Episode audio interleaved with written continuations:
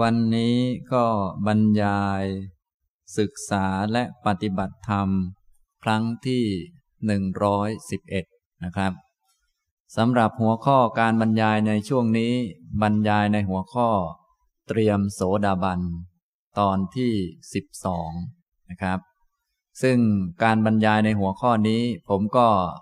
ได้ตั้งประเด็นในการบรรยายไว้สามประเด็นหลักๆ ด้วยกัน ก็คือประเด็นที่หนึ่ง พูดถึงลักษณะและคุณสมบัติของพระโสดาบัน นี้ได้พูดจบไปแล้วนะครับ ประเด็นที่สองพูดถึงคุณประโยชน์และอานิสงส์หรือคุณค่าของความเป็นพระโสดาบัน นี้ก็ได้พูดจบไปแล้ว ประเด็นที่สามพูดถึงวิธีปฏิบัติเพื่อเป็นพระโสดาบัน นี้เป็นประเด็นสุดท้ายสำหรับหัวข้อนี้ ในช่วงนี้กำลังบรรยายอยู่ในประเด็นที่สามคือวิธีปฏิบัติเพื่อเป็นพระโสดาบันนี้นะครับ ซึ่งได้พูดมาหลายตอนแล้ว วิธีปฏิบัติเพื่อเป็นพระโสดาบันถ้าพูดแบบเต็มที่ครบถ้วนสมบูรณ์ ก็คือปฏิบัติตามอริยมรรคมีองค์ 8 ประการ ให้มีองค์มรรคทั้ง 8 มาประชุมกัน ถ้าเพียงพอที่จะเป็นพระโสดาบัน ก็จะมีธรรมจักสุเกิดขึ้นมีดวงตาเห็นธรรม ถ้าทำองค์ทั้งแปดได้สมบูรณ์ พร้อมทั้งหมด เต็มที่บริบูรณ์หมด ก็เป็นพระอรหันต์อย่างนี้นะครับ ทีนี้วิธีการปฏิบัติวิธีการสังเกตในประเด็นปลีกย่อย ผมก็ได้ ยกพระสูตรมาอธิบายเป็นข้อๆนะครับ ตอนนี้พูดไปสามข้อนะพูดแบบ เป็นรายละเอียดประเด็นปลีกย่อย ข้อที่หนึ่งก็คือ มีปัญญารู้เห็นธรรม ผู้ใดที่มีดวงตามีปัญญา รู้เห็นธรรมะ นี่ก็จะได้เป็นพระโสดาบัน เป็นข้อปฏิบัติ พูดในแง่หัวหน้าของการปฏิบัติธรรมก็คือมีปัญญา นะ ช่วงนี้กำลังพูดในแง่มุมที่เกี่ยวกับปัญญา นะครับ ข้อที่สองก็คือ ยอมรับกฎไตรลักษณ์นะเนื่องจากว่าเมื่อยอมรับกฎไตรลักษณ์ได้ จิตใจก็จะสอดคล้องกับสัจธรรม พร้อมที่จิตจะยังลงสู่อริยมรรคได้ ถ้ายังไม่ยอมรับกฎไตรลักษณ์ไม่ยอมรับอนิจจังทุกขังอนัตตา ก็จะเป็นไปไม่ได้ที่อริยมรรคจะมาประชุมกันนะครับ ข้อที่สามก็คือ รู้จักมองแบบ เป็นกระแสนะในคราวที่แล้วก็พูดถึงข้อที่สามนี้ วิธีปฏิบัติเพื่อเป็นพระโสดาบันอีกแบบหนึ่ง ผมพูดในแบบที่ระดับสูงไว้ก่อน ต่อมาก็พูดระดับรองลงมาเรื่อยๆนะตอนนี้กำลังพูดในแง่ ประเด็นสำหรับฝึกปัญญานะซึ่งปัญญานี้เป็นหัวหน้าเขา เวลาพูดถึงว่า เดินไปถึงไหนแล้วก็พูดถึงปัญญาเป็นหลักนะครับ แต่ความจริงก็มีทั้งศีลทั้งสมาธิด้วย อย่างนี้ เดี๋ยวถ้าพูดลดระดับลงไปเรื่อยๆ ก็จะมีพูดวิธีฝึก สติฝึกสมาธิและองค์มรรคต่างๆนะตอนนี้มาพูดถึงในแง่ปัญญา หรือพูดถึงการฝึกในชั้นปัญญา ที่จะเป็นไปเพื่อการบรรลุโสดาบัน ท่านทั้งหลายฟังแล้วก็จะได้เอาไปฝึกไปหัดนะครับ ในข้อที่สามก็คือ รู้จักมองแบบสิ่งต่างๆ เป็นไปในรูปกระแส หรือเรียกกันว่า มองในแง่ปฏิจจสมุปบาทนะในคราวที่แล้วผมก็ได้ยกข้อธรรมะที่พระพุทธองค์ทรงแสดงบ่อยๆ แล้วก็มีผู้ที่ได้บรรลุเป็นพระโสดาบันเป็นจำนวนมาก ก็คืออนุปุพิกถา ให้เอามามองเป็นแบบ ปฏิจจสมุปบาทนะถ้ามองเป็นก็จะได้มีปัญญา มีดวงตาเห็นธรรมได้ เพราะว่าข้อธรรมะเหล่านี้ เราก็ได้ยินอยู่บ่อยๆ แต่ว่าได้ยินแล้วบางทีอาจจะงงว่าทำไมไม่เกิดปัญญาสักที ที่เป็นอย่างนั้นก็เพราะว่าไม่รู้จักมองในแง่ที่เป็นกระแส ไม่รู้จักมองในแง่ที่เป็นไปในลักษณะที่เคลื่อนที่เคลื่อนไหวนะ อนุปูพิกถาพูดไปในคราวที่แล้ว ซึ่งมีอยู่ห้าอย่าง มีทานนักถา พูดเรื่องทาน ซึ่งเป็นเหตุที่ดี ศีลกถาพูดเรื่องศีล ซึ่งเป็นเหตุที่ดีอีกเหมือนกัน พูดเรื่องสักขกถา สวรรค์ หรือการได้อารมณ์ที่ดีอารมณ์ที่เลิศ ได้รูปเสียงกลิ่นรสสัมผัส หรือว่าได้เกิดในสวรรค์ อันนี้ก็เป็นผลของทานของศีลนะ สิ่งเหล่านี้เป็นกระบวนการในฝ่ายเกิดทุกข์การได้รูปเสียงกลิ่นรสสัมผัสที่ดีๆ ได้เกิดที่ดีๆ ก็เป็นทุกข์นั่นเองไปเกิด ที่เกิดอย่างนี้ก็เนื่องมาจากเงื่อนไขก็คือ ทานกับศีล เหมือนพวกเราที่มาเกิดในมนุษย์เนี่ยก็เป็นผลของทานศีลต่างๆ อันนี้ก็เป็นสิ่งที่มีมาตามเงื่อนไข เป็นการหมุนวนไปของกองทุกข์ เป็นปฏิจจสมุปบาทฝ่ายเกิดทุกข์ อนุปุพิกถาข้อที่สี่ก็คือ การแสดงโทษของกาม โทษของสิ่งที่ได้มานะพวกเรามาเกิดเป็นมนุษย์เนี่ยก็มีโทษคือความเป็นมนุษย์มันอยู่ไม่ยืนไม่ยาว สักหน่อยก็พังลง สมบัติที่มีมาอะไรต่างๆ ที่ได้มาเยอะแยะ สักหน่อยก็ต้องทิ้งไป แม้จะเกิดเป็นเทวดา เทวดาก็เป็นของไม่เที่ยง ไม่แน่ไม่นอน มีอายุ แม้จะเยอะกว่ามนุษย์ แต่ก็มีจุดสิ้นสุดเช่นเดียวกัน ท่านจึงแสดงอายุของเทวดาชั้นต่างๆ เอาไว้ ว่าเทวดาชั้นจาตุมนี้ อายุเท่านี้เท่านี้ เทวดาชั้นดาวดึง อายุเท่านี้เท่านี้ เทวดาชั้นดุสิตอายุเท่านี้เท่านี้ อย่างนี้ ก็เพื่อแสดงให้เห็นถึงว่า สิ่งต่างๆที่ดี ๆ ที่ได้มานั้น มันมี เวลาสิ้นสุดและมีขอบเขตที่จำกัด ในเมื่อมีเวลาที่สิ้นสุดแล้วก็ขอบเขตจำกัดอย่างนั้น มันจึงมีโทษติดตัวมันอยู่ คือมันไม่ใช่ของใครจริง ๆ มันเป็นของไม่เที่ยงนะพระพุทธองค์ก็ได้ทรงแสดง โทษของกามโดยอุปมาต่างๆ มากมาย เช่น กามนี้อุปมาเหมือนโครงกระดูก ที่มีเลือดติดอยู่นิดหน่อย โยนให้สุนัขที่หิวโซมัน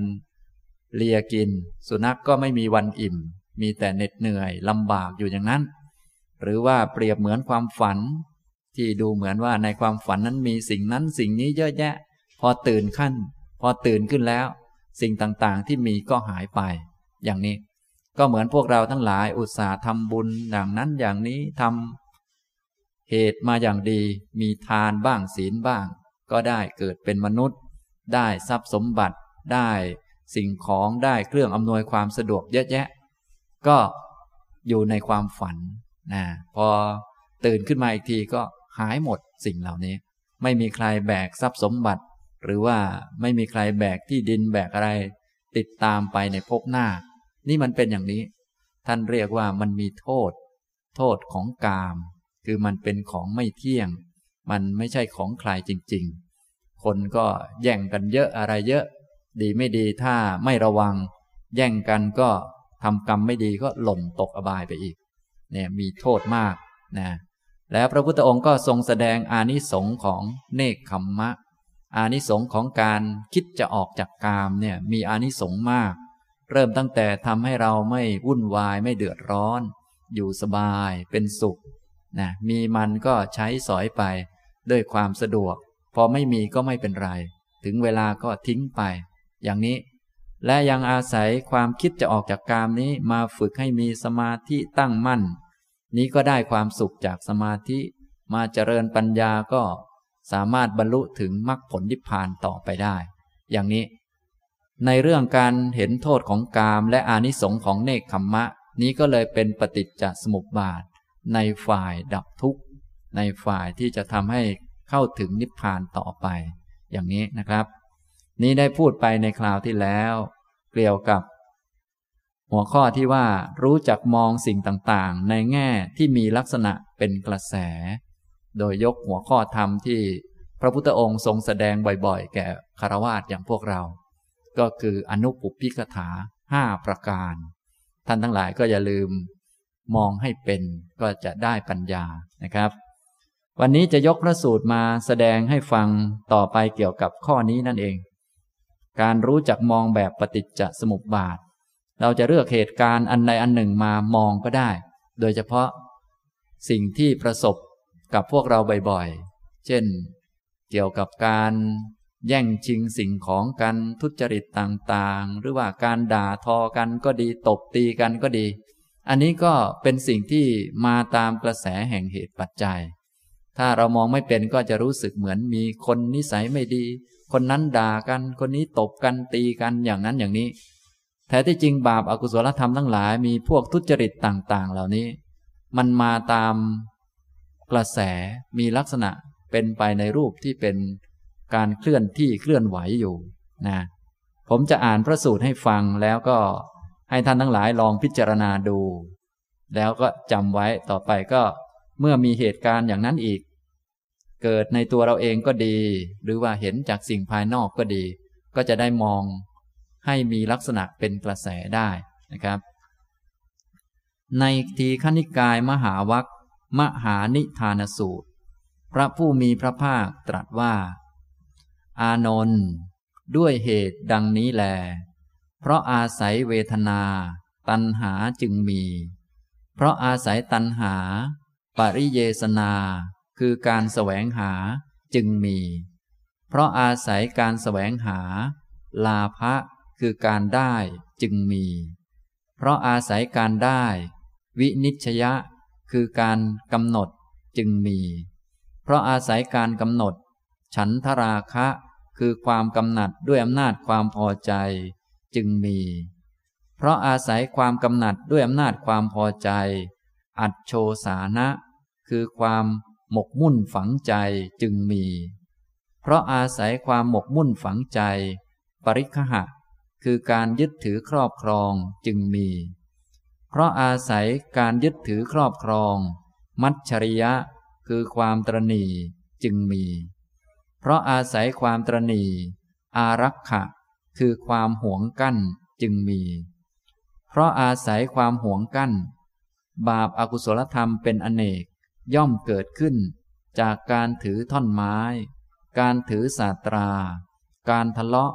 การแก่งแย่ง การวิวาท การพูดขึ้นเสียงว่า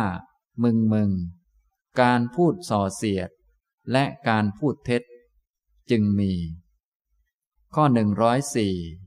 อานนท์ข้อที่เรากล่าวไว้เช่นนี้ว่า เพราะอารักขะเป็นเหตุ บาปอากุศลธรรมเป็นอเนกย่อมเกิดขึ้น จากการถือท่อนไม้ การถือศาตรา การทะเลาะ การแก่งแย่ง การวิวาท การพูดขึ้นเสียงว่า มึงมึง การพูดส่อเสียดและการพูดเท็จ เธอพึงทราบเหตุผลที่อารักขะเป็นเหตุ บาปอากุศลธรรมเป็นอเนกย่อมเกิดขึ้น จากการถือท่อนไม้ การถือศาตรา การทะเลาะ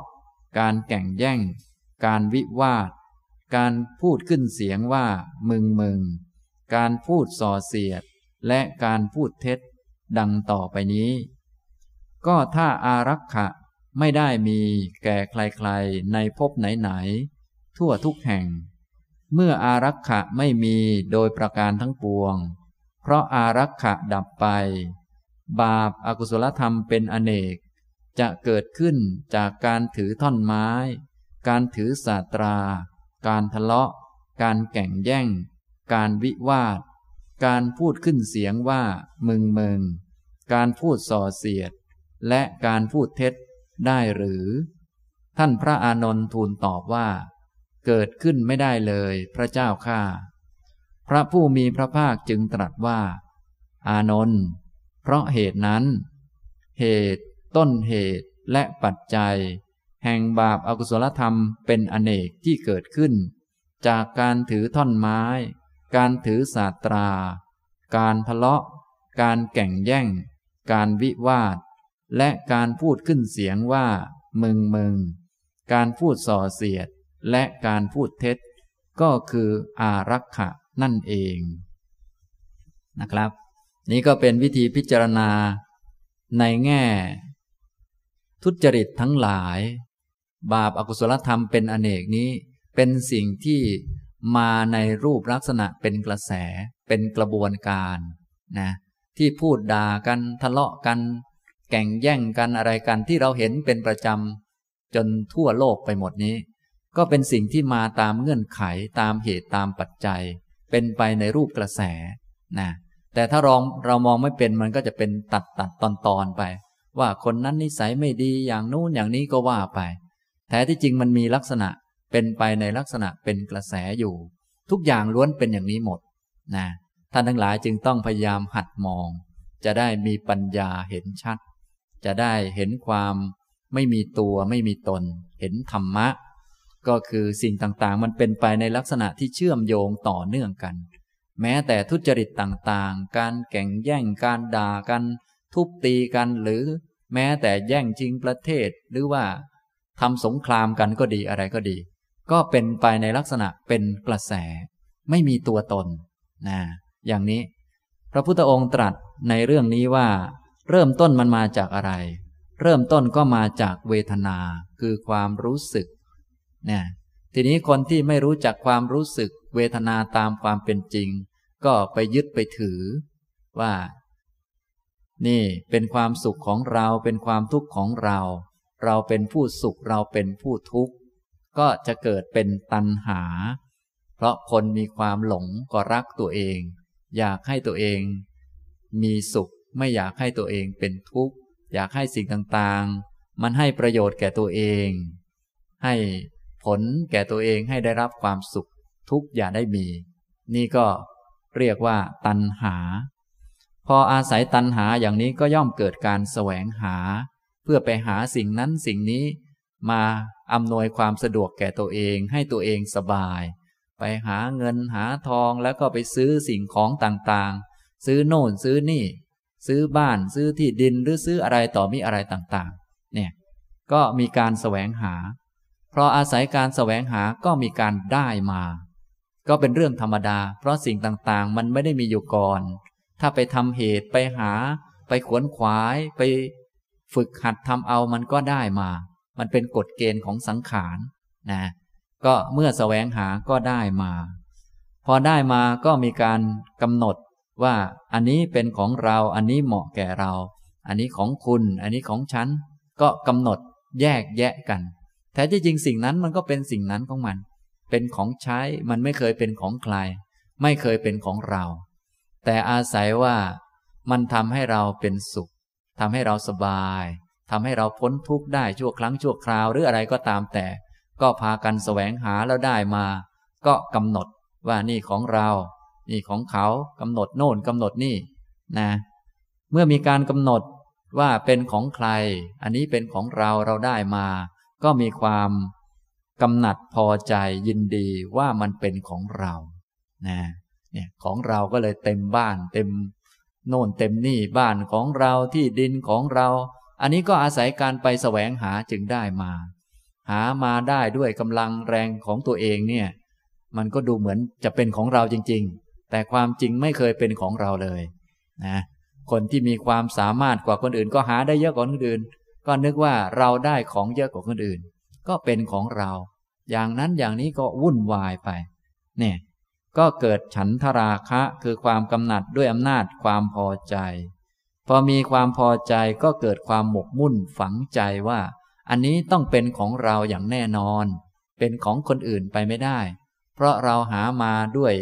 กำลังไปซื้อมาด้วยเงิน หรือเขายอมรับกันทางกฎหมายนะจดว่าเป็นของเราจริง ๆ อย่างโน้นอย่างนี้ ก็มีความหมกมุ่นฝังใจยึดถือครอบครอง เอามาเป็นเจ้าของนะเป็นเจ้าของแม้กระทั่งเอาคนมาเป็นเจ้าของ เป็นสามีกันภรรยากันเอาบ้าน มาครอบครอง เอารถยนต์มาครอบครอง เอาที่ดิน มาครอบครอง เอาแม่น้ำเอาเก้าอี้ เอาโน่นเอานี่ มาครอบครองว่าเป็นของเรานะเนี่ยพอมีการยึดครองก็เกิดความตรณีหวงแหน ทนไม่ไหวที่สิ่งนี้จะไปเป็นของผู้อื่น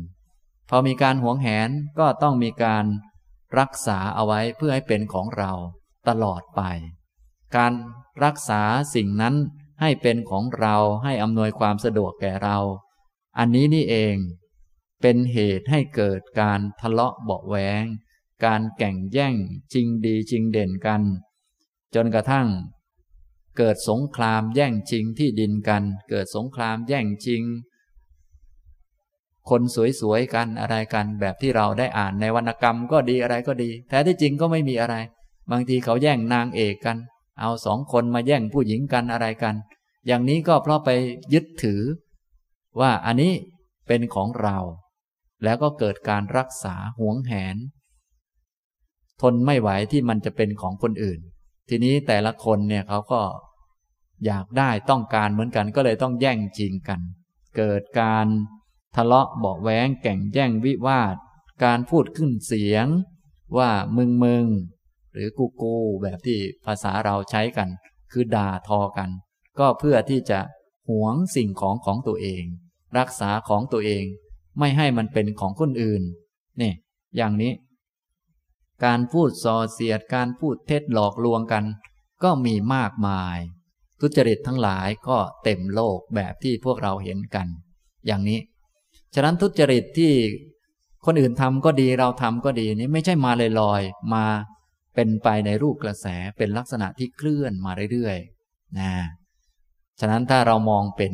มองอะไรก็จะมองเป็นไปในรูปกระแส ไม่มีตัวตน ไม่มีคน ไม่มีผู้หญิงผู้ชายอะไร มีแต่คำพูดหยาบหยาบคำพูดทุจริตหรือการแข่งแย่งที่เกิดขึ้น การแก่งแย่งคำพูดหยาบหยาบทุจริตอย่างนี้เกิดเพราะอะไร เกิดเพราะรักษาของของตัว ไม่ให้มันเป็นของผู้อื่นทำไมจึงรักษาของของตัว ก็เพราะตรณีทนไม่ได้ที่จะเป็นของคนอื่นทำไมจึงมีความตรณีก็เพราะยึดถือครองว่าเป็นของเรา ทำไมจึงยึดถือครองว่าเป็นของเรา ก็เพราะมีความหมกมุ่นฝังใจ จากการชอบพอใจ จากการกำหนดว่าอันนี้เป็นของเรา จากการอุตส่าห์ไปหาแล้วก็ได้มา อย่างนี้ทำนองนี้ นี่เรื่องมันก็เป็นมาแล้วก็เป็นไปอย่างนี้ ฉะนั้นท่านทั้งหลายก็ คงเคย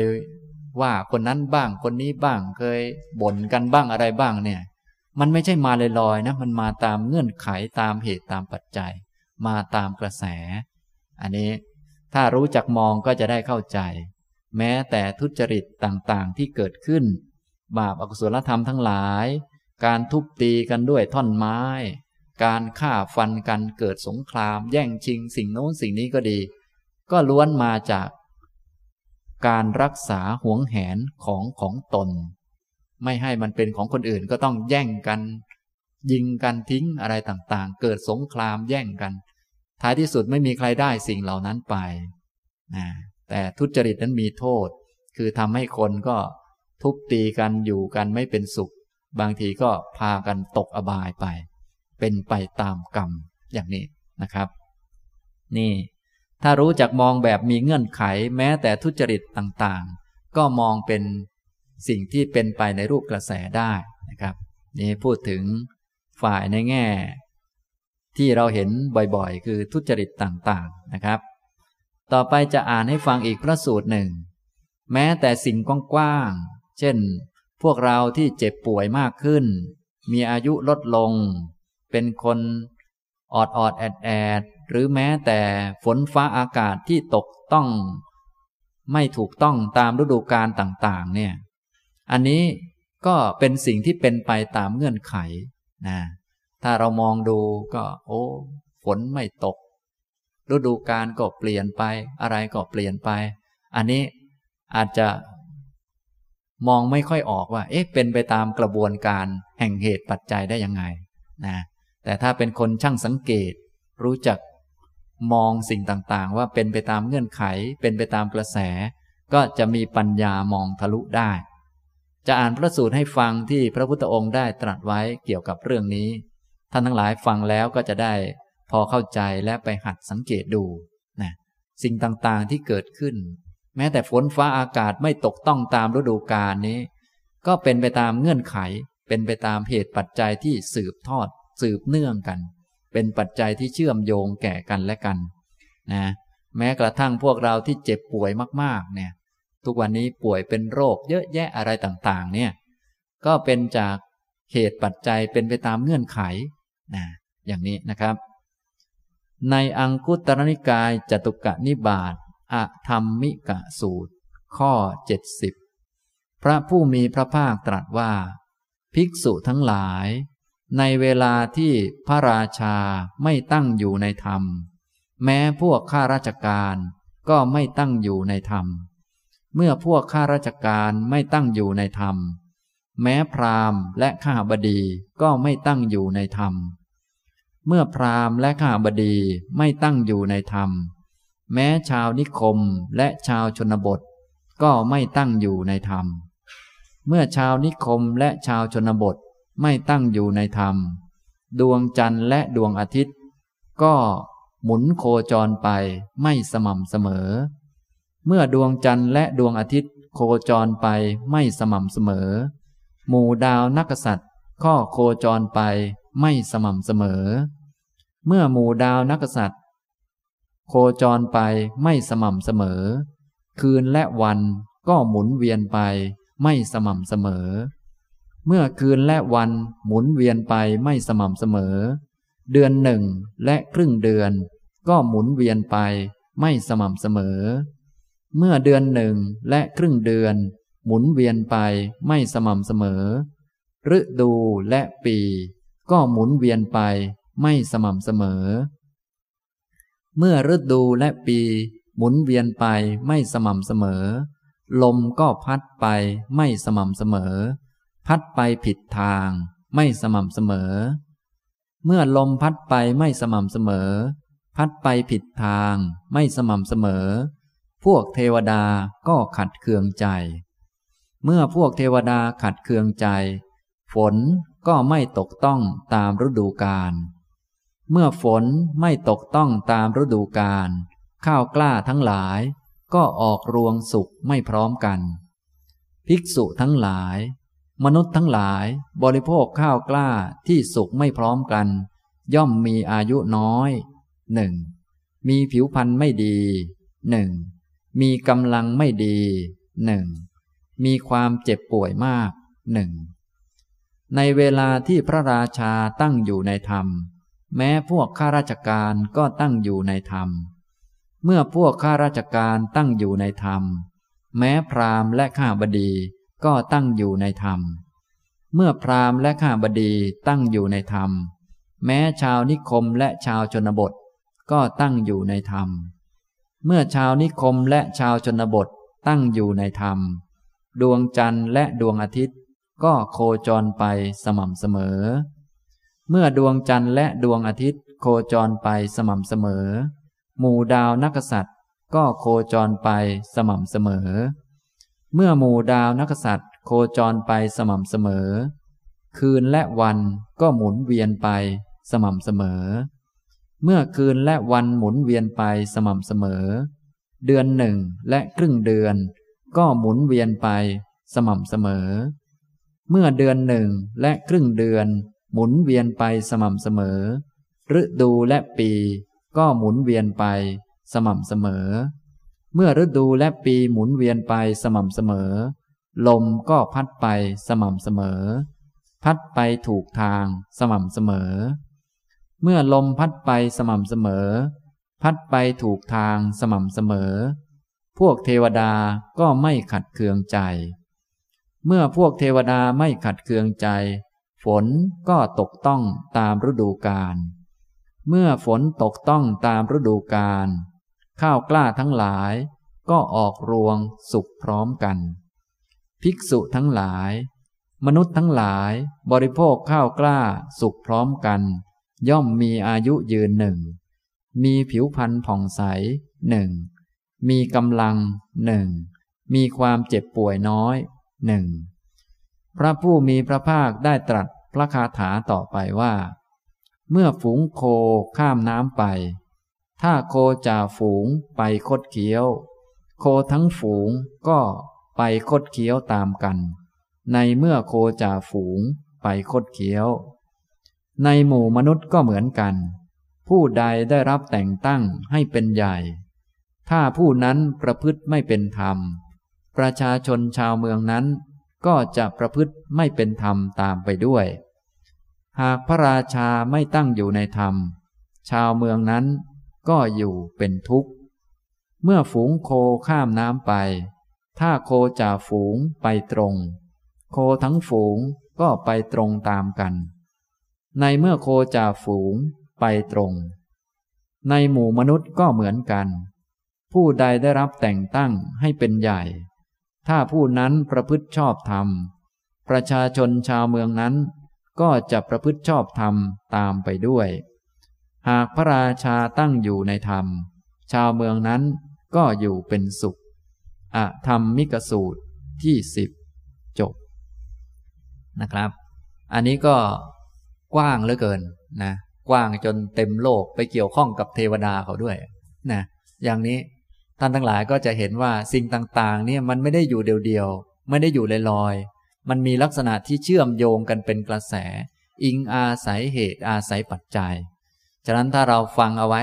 ก็จะได้พยายามรู้จักมอง การมองอย่างนี้จะทำให้เกิดปัญญาเกิดความรู้ เป็นเงื่อนไขเป็นปัจจัยอันหนึ่ง จะทำให้เห็นธรรมเป็นพระโสดาบันได้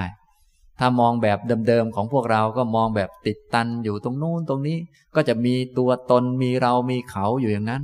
เห็นคนทำไม่ดีก็ด่าแต่เขาแช่งแต่เขาอยู่อย่างนั้นนะบางครั้งก็ไปเห็นว่าเอ้แช่งคนนิสัยไม่ดีเนี่ยมันไม่เป็นไรหรอกแช่งแช่งมันไว้ ก็ว่าไป มองไม่เห็นสิ่งต่างๆ เป็นไปตามเงื่อนไขเหตุปัจจัย แท้ที่จริงทุจริตต่างๆ ความแข่งแย่งจริงดีกันอะไรก็ดี ก็ล้วนจากเกิดจากเงื่อนไขนะเงื่อนไขต่อเนื่องกันมาเป็นกระบวนการนะเป็นสิ่งไม่มีตัวตน จนกระทั่งสิ่งกว้างๆแม้ฝนที่ไม่ตกต้องตามฤดูกาลพระอาทิตย์ขึ้น ตกไม่เป็นเวล่ำเวลา ดวงจันทร์ ลม อะไร แรงเบาไม่เป็นที่ไม่เป็นทาง ผิดผิดพลาดพลาดอย่างเนี้ย อันนี้ก็เป็นไปตามเงื่อนไขเป็นไปตามเหตุปัจจัย ซึ่งหลากหลายนะเหตุปัจจัยหลักๆก็คือธรรมะนั่นเอง ถ้าผู้คนประพฤติอธรรม ประพฤติไม่เป็นธรรม เป็นผู้ทำทุจริตเยอะ คิดไม่ดีมาก พูดไม่ดีมาก อะไรต่างๆ เนี่ย สิ่งต่างๆ แวดล้อมทั้งหมด ดินฟ้าอากาศก็จะแปรปรวนเปลี่ยนไปเรื่อยๆ กระทบถึงพวกเทวดาไปอีกนะ อย่างนี้ กระทบมาจนถึงฝนที่ตกต้องตามฤดูกาลหรือเปล่า อย่างนี้ กระทบมาถึงอาหารที่พวกเรากินกันบริโภคกัน อย่างนี้นะครับ อันนี้ ในพระสูตรนี้ พระพุทธองค์ก็ได้ตรัสถึงยกผู้ปกครองขึ้นมาเป็นตัวตั้งก่อน ในเวลาหรือว่าช่วงสมัยที่ผู้ปกครอง พระราชาผู้ได้รับแต่งตั้ง พวกข้าราชการต่างๆ ที่ได้รับแต่งตั้งขึ้นมาให้เป็นผู้ปกครองนั้น ไม่ตั้งอยู่ในธรรม เมื่อชนเหล่านั้นไม่ตั้งอยู่ในธรรม พวกพราหมณ์ขหบดี พวกพ่อคล้า พวกนักการศึกษา ครูอาจารย์ทั้งหลาย ก็ไม่ตั้งอยู่ในธรรม พอพวกนักการศึกษา พวกพ่อค้า คนร่ำรวยไม่ตั้งอยู่ในธรรม พวกชาวบ้าน ชาวนิคมต่างๆ ก็ไม่ตั้งอยู่ในธรรม อย่างนี้ เป็นคนที่ ประพฤติอธรรมกัน ไม่ตั้งอยู่ในธรรมมีการโกหกกันอะไรกัน เยอะแยะมากมาย อย่างนี้ดวงจันทร์และดวงอาทิตย์ก็หมุนไปไม่สม่ำเสมอ เมื่อดวงจันทร์ดวงอาทิตย์หมุนไปไม่สม่ำเสมอ พวกดวงดาวต่างๆ ก็หมุนโคจร ไม่สม่ำเสมอ อย่างนี้ทำนองนี้นะครับ ฉะนั้นสิ่งต่างๆ ล้วนแต่ไม่เที่ยงไม่แน่ไม่นอนทั้งนั้นเลย จะเอาวงโคจรดวงดาวมาทายมาอะไรต่างๆ แบบวิชาโหราศาสตร์กันเนี่ย ถ้าแบบนั้นก็ดูเหมือนดวงดาวมันจะโคจรเที่ยงยังไงก็ไม่รู้ แต่ว่าตามหลักการแล้ว วงโคจรของดวงดาวก็จะเปลี่ยนไปเรื่อยๆ ฉะนั้นว่าไปแล้วจึงไม่อาจจะทำนายอะไรได้อย่างชัดเจนจริง ๆ แม้จะมีสถิติดีขนาดไหนอะไรขนาดไหน ก็ขึ้นอยู่กับคุณธรรมของคนนั่นเอง ถ้าคุณธรรมของคนเปลี่ยน ดวงดาวมันก็เปลี่ยนวงโคจร มันก็เปลี่ยนไปเรื่อย ระบบสถิติอะไรที่เก็บมามันก็เพี้ยนไปหมด อย่างนี้ทำนองนี้นะครับ อันนี้ฉะนั้นหลักๆจริง ๆ มันเป็นเรื่องของธรรมะนี่แหละ ที่จะโลกจะเจริญขึ้นหรือเสื่อมลงจะเกี่ยวข้องกับอันไหนต่อมีอะไรต่อไปนี้ ถ้าเป็นผู้ที่ไม่มีธรรมะ คนไม่มีธรรมะ ก็จะส่งผลไปสู่สิ่งอื่นในแง่ลบนะ ดวงดาวต่างๆ ก็หมุนโคจรไปไม่สม่ำเสมอฤดูปี ก็ไม่สม่ำเสมอ ลมก็พัดผิดทาง ฝนก็ไม่ตกต้องตามฤดูกาลเมื่อพวกลมพัดผิดทิศผิดทาง ลมพัดแรงเกินไป ต้นไม้หักโค่นแล้วก็ไปทำลายที่อยู่ของพวกเทวดา เทวดาก็ไม่ชอบนะ เทวดาก็อยู่ตามต้นไม้บ้าง ตามถ้ำบ้าง ตามนั่นบ้างตามนี่บ้างนะถ้าพวกมนุษย์เราไม่ค่อยมีคุณธรรม ก็ส่งผลต่อพวกเทวดาเหมือนกันนะนะลมพัดแรงๆพัดไม่ถูกฤดูกาลเนี่ย ต้นไม้ก็หักเยอะ เทวดาก็เครียดก็ไม่ชอบใจขัดเคืองใจ ฝนก็ไม่ตกต้องตามฤดูกาลพอฝนไม่ตกต้องตามฤดูกาล ข้าวกล้าแล้วก็อาหารต่างๆ ก็สุกไม่ดี พอเรากินอาหารที่สุกไม่ค่อยดีต่าง ๆ เหล่านั้น ก็ทำให้เป็นคนมีอายุน้อย ผิวพรรณไม่ดีกำลังก็ไม่ดี เจ็บป่วยก็มากแน่อย่างเนี้ยทำนองนี้ แต่ถ้ายุคที่ ผู้ปกครองมีคุณธรรม คนต่างๆ มีคุณธรรม ประพฤติธรรมกัน ก็จะ เป็นไปในทางตรงกันข้าม อย่างนี้นะครับ อันนี้ก็มองแบบกว้างๆนะ มองในแง่สิ่งต่างๆ ล้วนเป็นไปตามเงื่อนไข เป็นไปตามเหตุตามปัจจัยนะครับ นี้ก็จะเป็นวิธีปฏิบัติเพื่อเป็นพระโสดาบันในข้อที่สามคือรู้จักมองแบบสิ่งต่างๆ เป็นไปในรูปกระแสนะผมได้ยกตัวอย่างบ้างเล็ก ๆ น้อยๆ ท่านก็สามารถไปเรียนเพิ่มเติมเกี่ยวกับเรื่องปฏิจจสมุปบาท แล้วเอามาหัดพิจารณาดูนะผมพูดทั้งเรื่องแบบ ใกล้ๆตัวนะพูดทั้งแบบที่เป็นที่มาของทุจริตต่างๆ แล้วก็พูดแบบเรื่องกว้างๆ ให้ท่านรู้จักพิจารณา มีมุมมองที่ลึกซึ้ง ที่เห็นสิ่งต่างๆ เป็นไปในรูปกระแสนะครับ ต่อไป ข้อที่สี่วิธีปฏิบัติเพื่อเป็นโสดาบันข้อที่สี่อันนี้ก็ลดระดับลงมาเรื่อยๆ เป็นมุมมองเกี่ยวกับปัญญาเหมือนกันนะก็คือให้รู้จักมองสิ่งต่างๆ แบบมีเงื่อนไข ก็คล้ายๆ กับข้อเมื่อกี้ แต่ข้อเมื่อกี้นี้มองไปในลักษณะที่เป็นกระแสยืดยาวไปเรื่อยๆ ยาวลึกซึ้งนะส่วนข้อนี้มองในแง่ สิ่งต่างๆ มันมีเงื่อนไขอยู่ มีเหตุปัจจัยใกล้ ๆมัน ต้องมีเหตุมีเงื่อนไขจึงเกิดขึ้น ถ้าพูดในแบบเป็นกลางๆแบบง่ายๆ ท่านอาจจะท่องเป็นหลักอิทัปปัจจยตาไว้ก็ได้ เมื่อสิ่งนี้มีสิ่งนี้จึงมี เพราะความเกิดขึ้นของสิ่งนี้สิ่งนี้จึงเกิดขึ้น เมื่อสิ่งนี้ไม่มี สิ่งนี้ก็ไม่มี เพราะการดับไปของสิ่งนี้สิ่งนี้จึงดับไป อันนี้พูดแบบแคบๆหน่อย แต่เมื่อกี้พูดแบบยาวๆ เป็นกระแสยาวไปเลยนะถ้ามองแบบสิ่งต่างๆ เป็นของมีเงื่อนไข มองบ่อยๆ จะทำให้เป็นคนมีปัญญา พอมีปัญญาก็เป็นเหตุปัจจัยที่จะทำให้เป็นพระโสดาบันได้นะฉะนั้นอย่าลืมมองสิ่งต่างๆ ว่าเป็นสิ่งที่มีขึ้นได้เป็นขึ้นได้อย่างมีเงื่อนไข ถ้าขาดเหตุปัจจัยขาดเงื่อนไขอันใดอันหนึ่งแล้ว สิ่งนั้นก็มีขึ้นไม่ได้ เริ่มตั้งแต่พวกเราทั้งหลายที่มานั่งอยู่เนี่ย ก็มาจากเกิดจากท้องแม่มานะถ้าขาดเหตุปัจจัย ขาดเงื่อนไขอันใดอันหนึ่ง ก็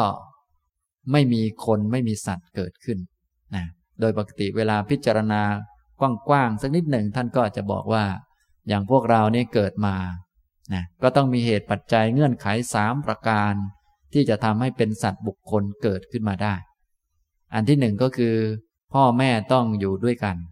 นะมีเพศสัมพันธ์กันนั่นเองนะแล้วก็แม่ต้องมีฤดูนะแล้วก็มีสัตว์มาเกิด ครบสามประการนี้จึงจะมีสัตว์บุคคลเกิดขึ้น ถ้าเหตุปัจจัยเงื่อนไขอันใดอันหนึ่ง ไม่มีหรือว่าขาดไป สัตว์บุคคลก็เกิดไม่ได้ ถ้าพ่อแม่อยู่ร่วมกัน มีเพศสัมพันธ์กันก็จริง แต่ว่ามารดาหรือแม่ไม่มีฤดู สัตว์ไม่มาเกิด ก็ไม่มีนะพ่อแม่อยู่ร่วมกันแม่มีฤดู แต่สัตว์ไม่มาเกิด ก็ไม่มีสัตว์ไม่มีบุคคลเกิดขึ้น ขาดเงื่อนไขอันใดอันหนึ่งก็ไม่ได้ ต่อเมื่อใดที่เงื่อนไข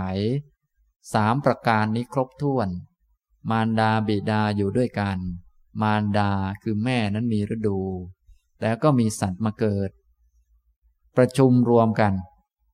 ความประชุมพร้อมกันของปัจจัยสามประการอันนี้ ความเกิดขึ้นของสัตว์ของบุคคลจึงมีนะขาดเงื่อนไขอันใดอันหนึ่งไม่ได้ อย่างนี้เรียกว่ารู้จักมองแบบมีเงื่อนไขนะเหมือนท่านทั้งหลายมาที่นี่ก็ต้องมีเงื่อนไขหลายประการ ถ้าเป็นคนรู้จักมอง ก็จะเห็นเงื่อนไขหลาย ๆ อย่างนะเงื่อนไขนั้นเงื่อนไขนี้มันมีเยอะนะครับ อย่างนี้ทำนองนี้ แม้แต่การเห็นการได้ยินหรือว่าการรับรู้อะไรอย่างใดอย่างหนึ่ง ก็ต้องมีเงื่อนไขมีเหตุมีปัจจัย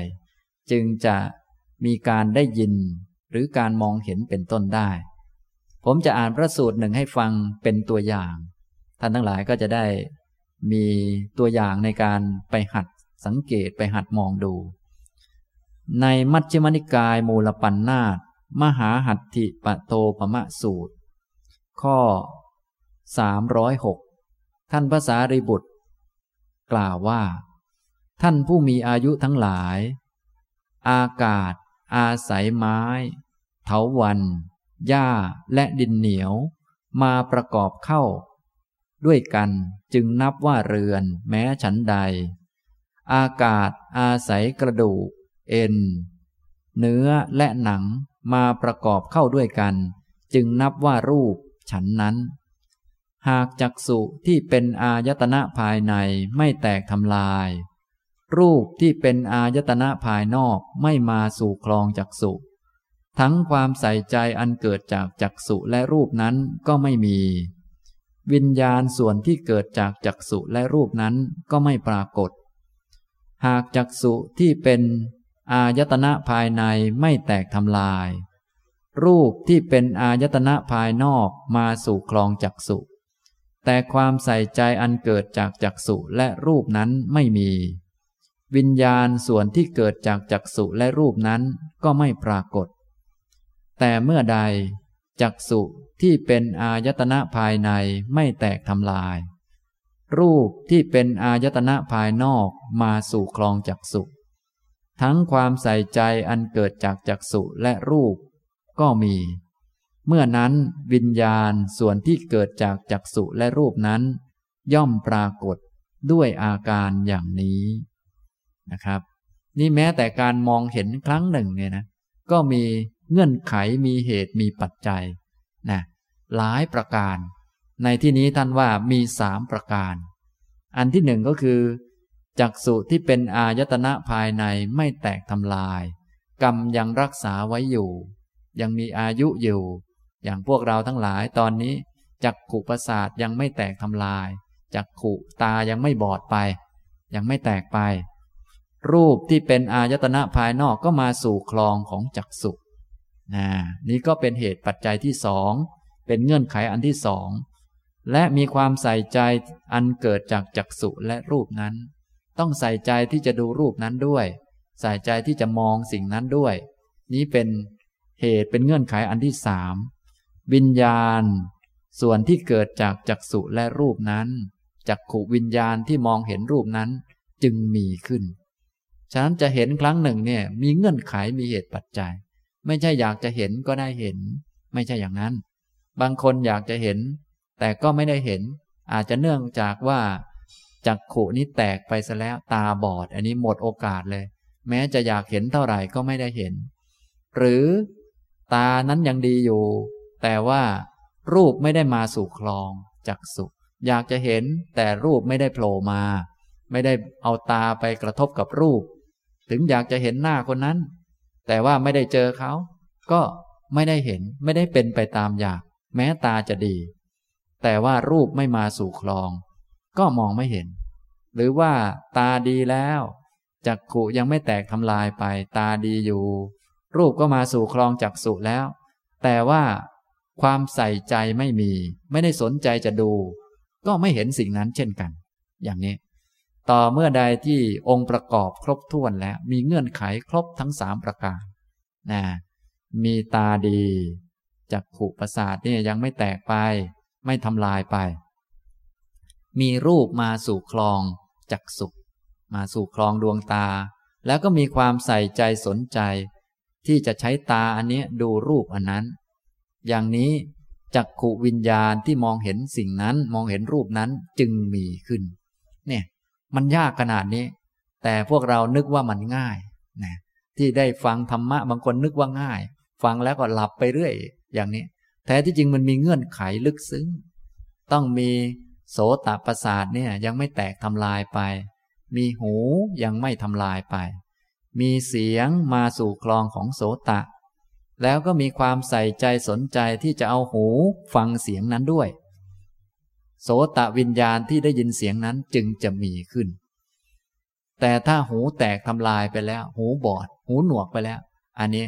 ถึงจะอยากฟังขนาดไหนก็ไม่ได้ฟังไม่ได้ยิน ทีนี้ถ้าเหตุปัจจัยบางอย่างบกพร่องไป แม้หูจะดี แต่เสียงเนี่ยไม่มาสู่คลองของหู ไม่มีคนพูดธรรมะให้ฟัง หรือว่าฟังแล้วไม่ได้ยินบ้าง เพราะเสียงเบาเกินไปหรืออะไรต่อมีอะไร ก็ไม่มีการได้ยินนะหูดีแล้วมีเสียงมาสู่คลองของหูแล้วนะหูก็มาใกล้ๆกับเสียงธรรมะแล้ว แต่ว่าความใส่ใจสนใจที่จะเอาหูฟังเสียงนั้นไม่มี โสตวิญญาณที่จะได้ยินเสียงนั้น ก็ไม่มีไปได้ยินเสียงอื่น หรือหลับไปหรือสนใจเรื่องอื่นไปนึกเพลินไปก็ได้นี่อย่างนี้ ต่อเมื่อใดที่เงื่อนไขครบทั้งสามประการ คือ โสตะเนี่ยยังไม่แตกทำลาย หูยังดีอยู่ หูยังไม่หนวก มีเสียงมากระทบหูมาสู่คลองของหู มีความใส่ใจที่จะเอาหูเนี้ยฟังเสียงนั้น อย่างนี้แหละ โสตวิญญาณที่รับรู้เสียงนั้นจึงมีขึ้น เนี่ยมันเป็นไปตามเงื่อนไข ทุกอย่างเป็นอย่างนี้หมดนะแต่พวกเราที่มีปัญญาน้อยเนี่ยจะมองไม่เห็น พอมองไม่เห็นก็ประมาทไปบ้างอะไรบ้าง วุ่นวายไปนะ อย่างนี้แท้ที่จริงชีวิตของเรานี่มันเหมือนกับแขวนอยู่บนเส้นได้เลย มันเป็นไปตามเงื่อนไข ตามเหตุตามปัจจัย ที่นั่งอยู่นี่ได้ก็มีเงื่อนไข เงื่อนไขหลักๆก็ ลมหายใจเข้าออกนี่ถ้าหมดปุ๊บก็จบกันเลย เนี่ย แต่ว่าถ้าคนไม่รู้จากเงื่อนไขมันไม่มีปัญญา พอไม่มีปัญญาก็มองไม่เห็นสิ่งที่มีคุณค่าของสำคัญ เช่นธรรมะอะไรต่อมีอะไรต่างๆ ก็มองไม่เห็น พอมองไม่เห็นก็ไม่เกิดปัญญา นะ ฉะนั้นถ้ารู้จักมองสิ่งต่างๆ แบบมีเงื่อนไข แบบที่ผมยกตัวอย่างมาเนี่ย แม้แต่เกิดมาเนี่ยนะที่จะมี เราเป็นผู้เป็นคนที่สมมุติกันว่าเกิดมาเนี่ย ก็ต้องมีบิดามารดาเนี่ยอยู่ร่วมกัน แม่ก็มีฤดู แล้วก็มีสัตว์มาเกิดต้องครบเงื่อนไข ถ้าไม่ครบเงื่อนไขนี้ไม่มีสัตว์เกิดขึ้นมาเนี่ยจนกระทั่งจะเติบโตขึ้นมาได้ ก็ต้องมีเงื่อนไข โอ้ถ้าพูดว่ามีอะไรบ้างนี่มันเยอะไปหมด ฉะนั้นอันนี้พูดเป็นแบบหัวข้อและตัวอย่างเอาไว้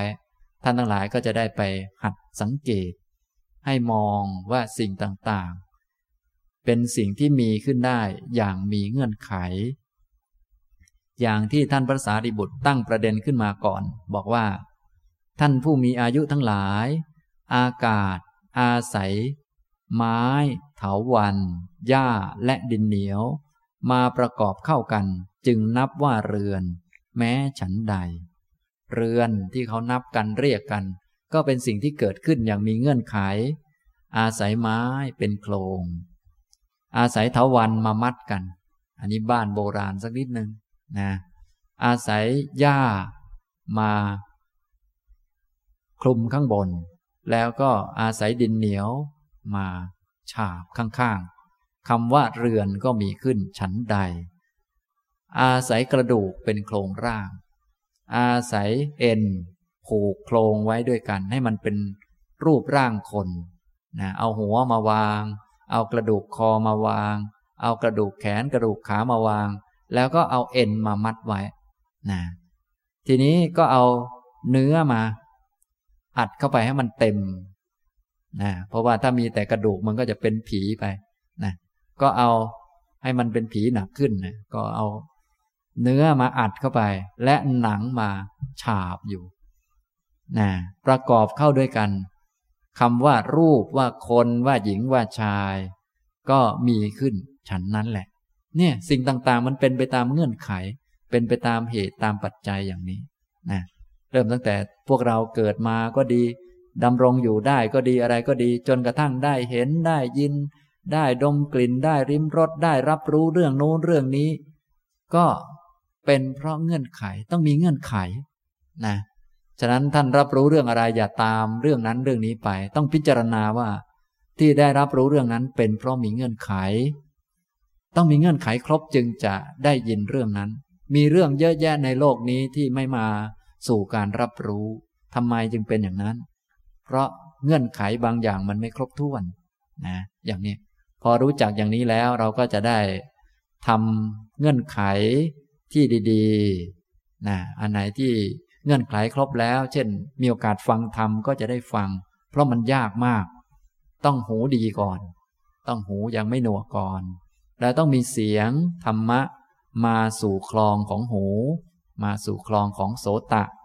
นะถ้าไม่มีเสียงมา หรือเสียงมาแต่มาไม่ถึงมาไม่ได้ยิน อย่างนี้ก็หมดกันนะต้องมีเสียงมา แล้วก็นอกจากมีหูดี มีเสียงมากระทบที่หูแล้ว ก็ต้องมีความใส่ใจสนใจที่จะเอาหูนี้ฟังเสียงนั้น โสตวิญญาณที่ได้รับเสียงนั้นจึงจะมีขึ้น อย่างนี้นะทำนองนี้ไม่มีตัวตนสัตว์บุคคลอะไรนะแต่ว่าถ้าไม่ได้พิจารณาบ่อยๆ จะรู้สึกว่าเราเก่งเรามีอำนาจ เราอยากได้ยินก็ได้ยิน เราอยากไปไหนก็ไปได้ก็คิดนึกไป แท้ที่จริงมันไม่ใช่ มันไม่ได้เป็นไปตามอยาก มันเป็นไปตามเงื่อนไข เงื่อนไขมันครบอยู่ เหมือนเราอยากจะลุกขึ้น ก็ดูเหมือนลุกขึ้นได้ ดูเหมือนเป็นอย่างนั้น แต่ว่าแท้ที่จริงคนที่อยากจะลุกแต่ลุกไม่ขึ้นก็มีมาก ไปหาดูตามโรงพยาบาลก็มีเยอะแยะ แต่ว่าเรามองไม่เป็นมองไม่ออกตามันบอด ฉะนั้นจึงต้องหัดพิจารณา ที่ยังลุกได้เป็นเพราะเงื่อนไข เงื่อนไขอะไรบ้าง ก็ลองพิจารณาดู ได้สักสองสามเงื่อนไขสี่เงื่อนไขก็ไม่เป็นไร ให้มีปัญญา การมองอย่างนี้จะทำให้เกิดปัญญา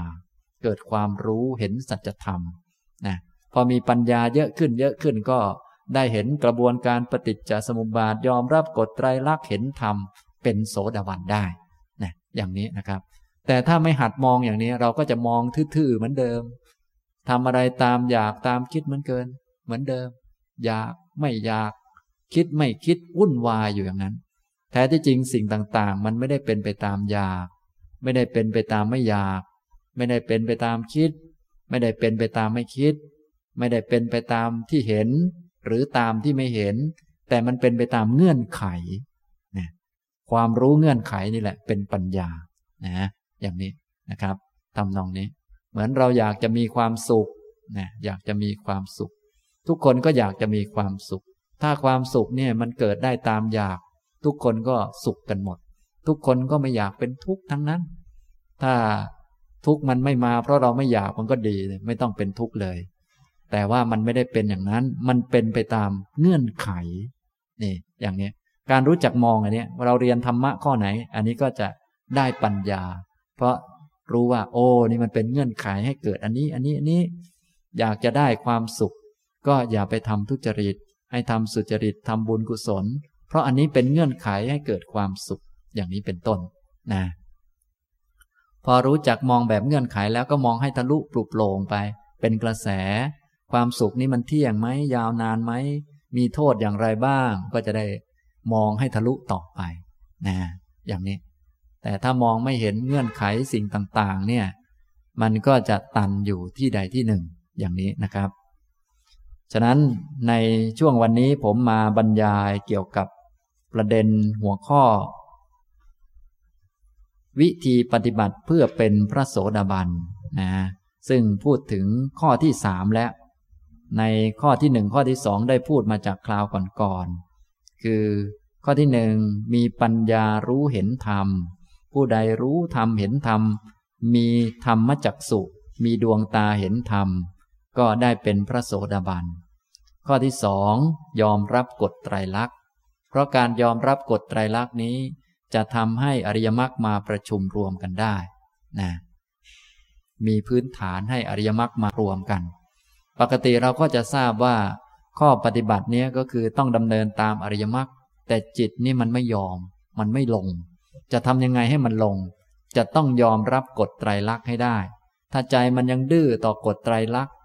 ดื้อต่อกฎธรรมชาติมันจะไม่ยอม เขาด่าเราเราก็ควรจะได้มีโอกาสด่าตอบบ้าง มันจะคิดอยู่เท่านั้นแหละนะเขานิสัยไม่ดีฉะนั้นเราไม่ต้องเมตตาเขาหรอก มันจะคิดได้เท่านั้น มันก็คิดผิดพูดผิดตลอดไป แต่ถ้ามันยอมรับกฎไตรลักษณ์ได้ ว่าโอ้สิ่งต่างๆ ไม่แน่ไม่นอน เป็นของไม่เที่ยงเป็นทุกข์ไม่ใช่ตัวเราของเรา จิตมันก็จะหยั่งลงสู่ข้อปฏิบัติที่ถูกต้อง ถึงแม้คนจะทำไม่ดี ก็ให้อภัยต้องเมตตา ความคิดมันก็จะถูกคำพูดก็จะถูกได้ ความเพียรต่างๆก็จะถูกนะแต่ถ้าไม่ยอมรับเนี่ยมันจะไม่ยอมนะ ถึงแม้จะฟังมานานแล้วว่า ข้อปฏิบัติต้องอยู่ในนี้ ต้องไม่โกรธเขาโกรธเขามันไม่ดีต้องให้อภัยนะให้อภัยได้หมด ยกเว้นไอ้หมอนี่ มันก็อย่างเงี้ยมันไม่ยอมจิตเราเนี่ยมันเป็นอย่างเงี้ย จึงต้องฝึกให้ได้ ถ้าฝึกไม่ได้มันก็ไม่ได้อยู่งั้นเนี่ยข้อที่สองก็เลยต้องยอมรับกฎไตรลักษณ์นะครับ ข้อที่สามก็คือรู้จักมองสิ่งต่างๆ ในลักษณะเป็นกระแสยาวๆ ไม่มีอันไหนมาแบบโดดมาเลยไม่มี ต้องเป็นกระแสที่ยาวมากนะทีนี้พวกเราไม่ต้องยาวอะไรมากก็ได้ ถ้ายาวจริง ๆ มันก็หาจุดตั้งต้นไม่เจอ อย่างที่พระพุทธองค์ตรัสไว้ นั้นพระองค์เป็นสัพพัญญูก็ทราบว่า หาจุดตั้งต้นไม่เจอ แม้แต่นิสัยเราที่เป็นคนขี้เกียจอย่างนี้มันมาจากไหน ถ้าไล่จริง ๆ นี้มันก็หาไม่เจอนะ โอ้ย เป็นเพราะว่าชาติเก่าๆนั้น เราเกิดเป็นงู เป็นพญานาคแล้วก็นอนยาวเป็นชาติชาติอยู่นั่นน่ะ มาชาตินี้ก็เลยนั่งฟังทำก็หลับทุกทีไป แล้วก็หลายชาติไปอีกมันก็ยืดยาวไปด้วยนะ ถ้ามองทะลุขนาดนั้นก็ พระพุทธองค์ก็ตรัสว่าที่สุดเบื้องต้นนั้นมันไม่มี ฉะนั้นเราก็ไม่ต้องมองถึงขนาดลึกขนาดนั้น เอาแค่ว่า มันยาวนะ ไม่ใช่สั้น ๆ แบบตาเห็นนี่หรอก มันลึกกว่านั้น ไอ้ตาเรานี่มันจำกัด ฉะนั้นต้องฝึกปัญญา ทีนี้ปัญญาจะมีได้ต้องหัดมองอ่าเป็นได้สองขั้นตอนสามขั้นตอนสี่ขั้นตอนก็มองไป แล้วแต่นะครับ อันนี้ผมก็เลยยกเรื่องอนุบุพิกถาเนี่ยเป็นตอนขั้นขั้นห้าขั้นเนี่ยให้ท่านลองพิจารณาดู เป็นกระแส พระพุทธองค์แสดงบ่อย อย่าลืมมองดู แล้วก็ เหตุเกิดของทุจริตการแข่งแย่งกันต่าง ๆ นี่ที่เรามองเห็นเนี่ย ไม่ใช่ลอยๆมา ไม่ใช่คนนี้ วันดีคือดีก็ด่าเขาเลย ไม่ใช่อย่างนั้น มันมีเงื่อนไขอยู่เบื้องหลังเป็นตอนๆมากว่าจะมาถึงวันนี้ กว่าจิตใจจะหยาบช้าขนาดนี้อะไรขนาดนี้ กว่าจะด่ากันได้อะไรได้ แย่งกันได้นี่ไม่ใช่ธรรมดา มันหลายขั้นหลายตอนมามากนะอย่างนี้นะครับ อันนั้นได้กล่าวให้ฟังนะ แล้วก็ได้กล่าวถึงเงื่อนไขยาวๆแบบกว้างๆทั้งโลกเลย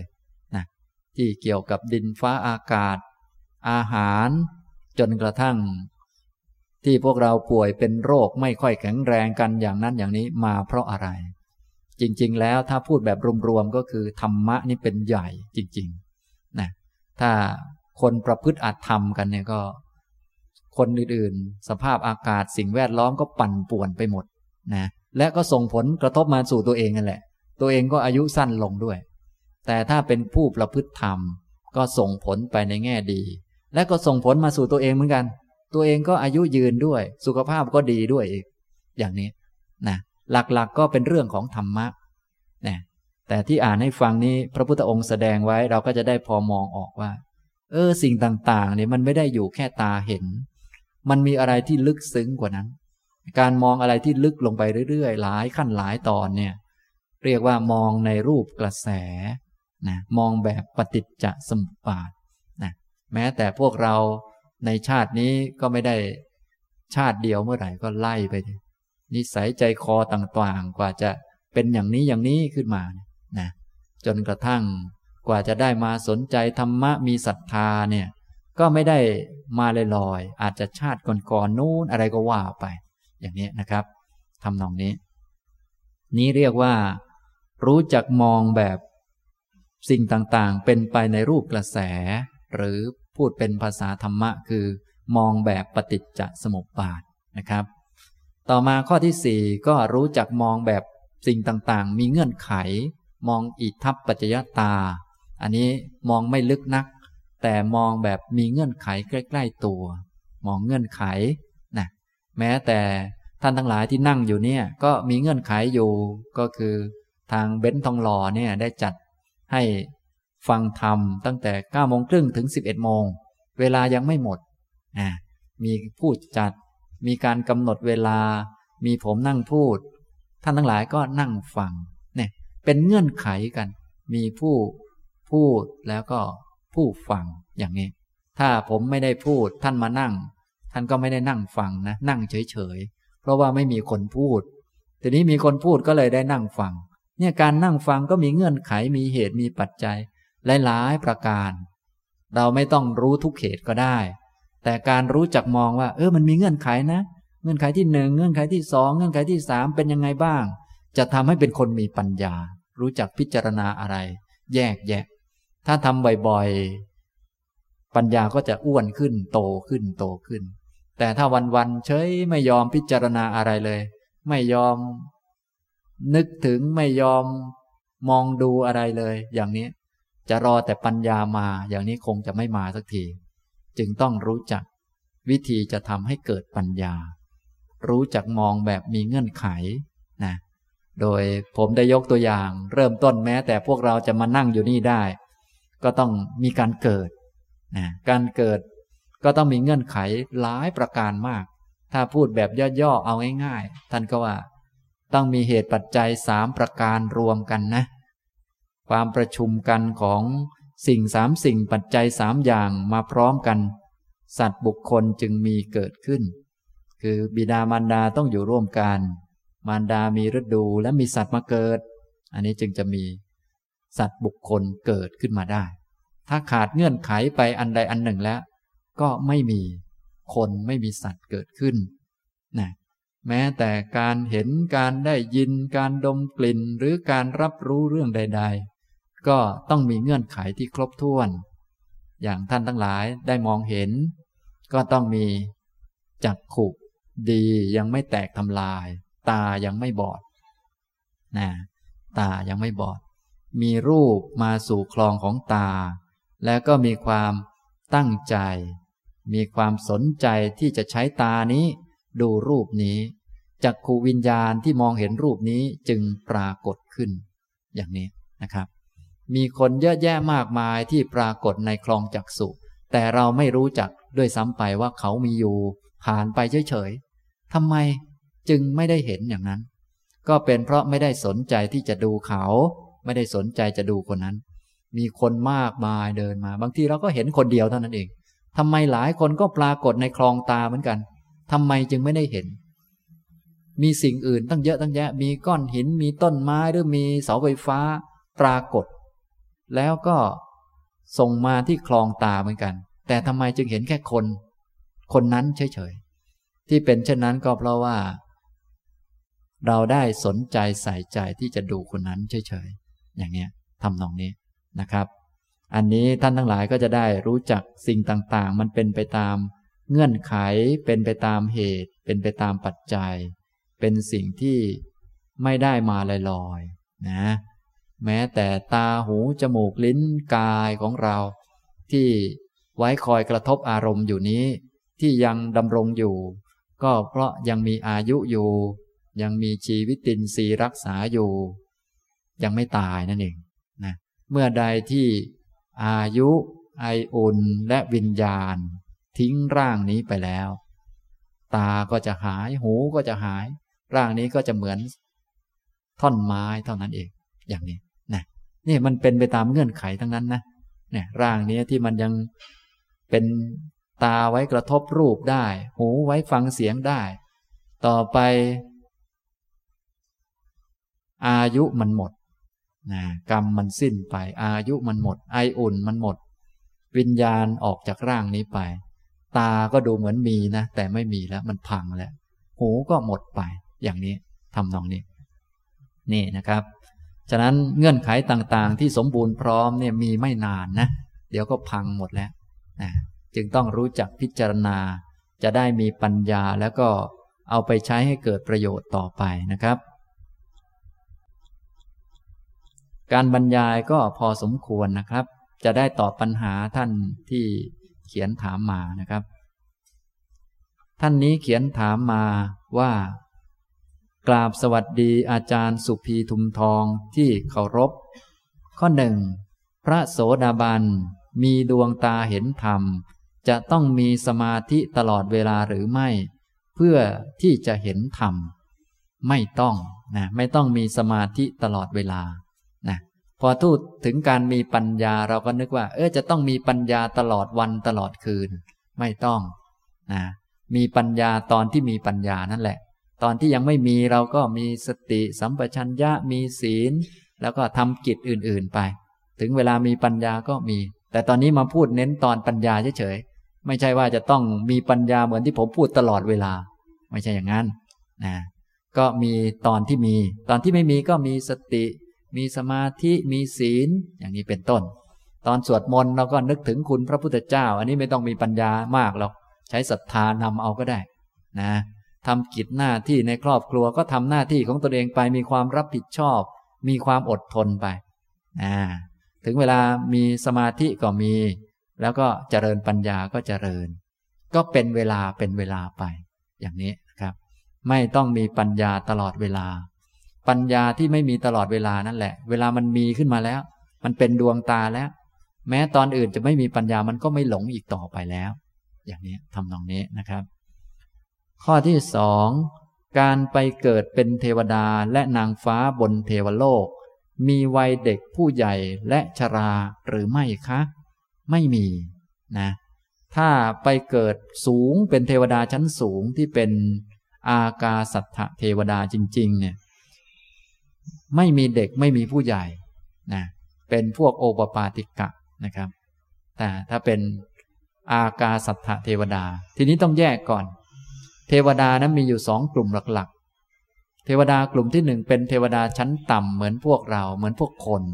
เขาเรียกว่าภูมิมัทธเทวดา เทวดาพวกนี้ก็เป็นเทวดากลุ่มชั้นจาตุมมหาราชิกา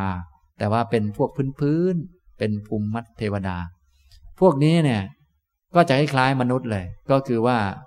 เกิดมาก็มีเด็กด้วย แล้วก็มีผู้ใหญ่โตด้วยค่อยๆ โตเหมือนคนนะอันนี้เทวดาแบบนี้คล้าย ๆ คนนะเป็นเด็กก็มีอะไรก็มีนะอย่างนี้นะครับ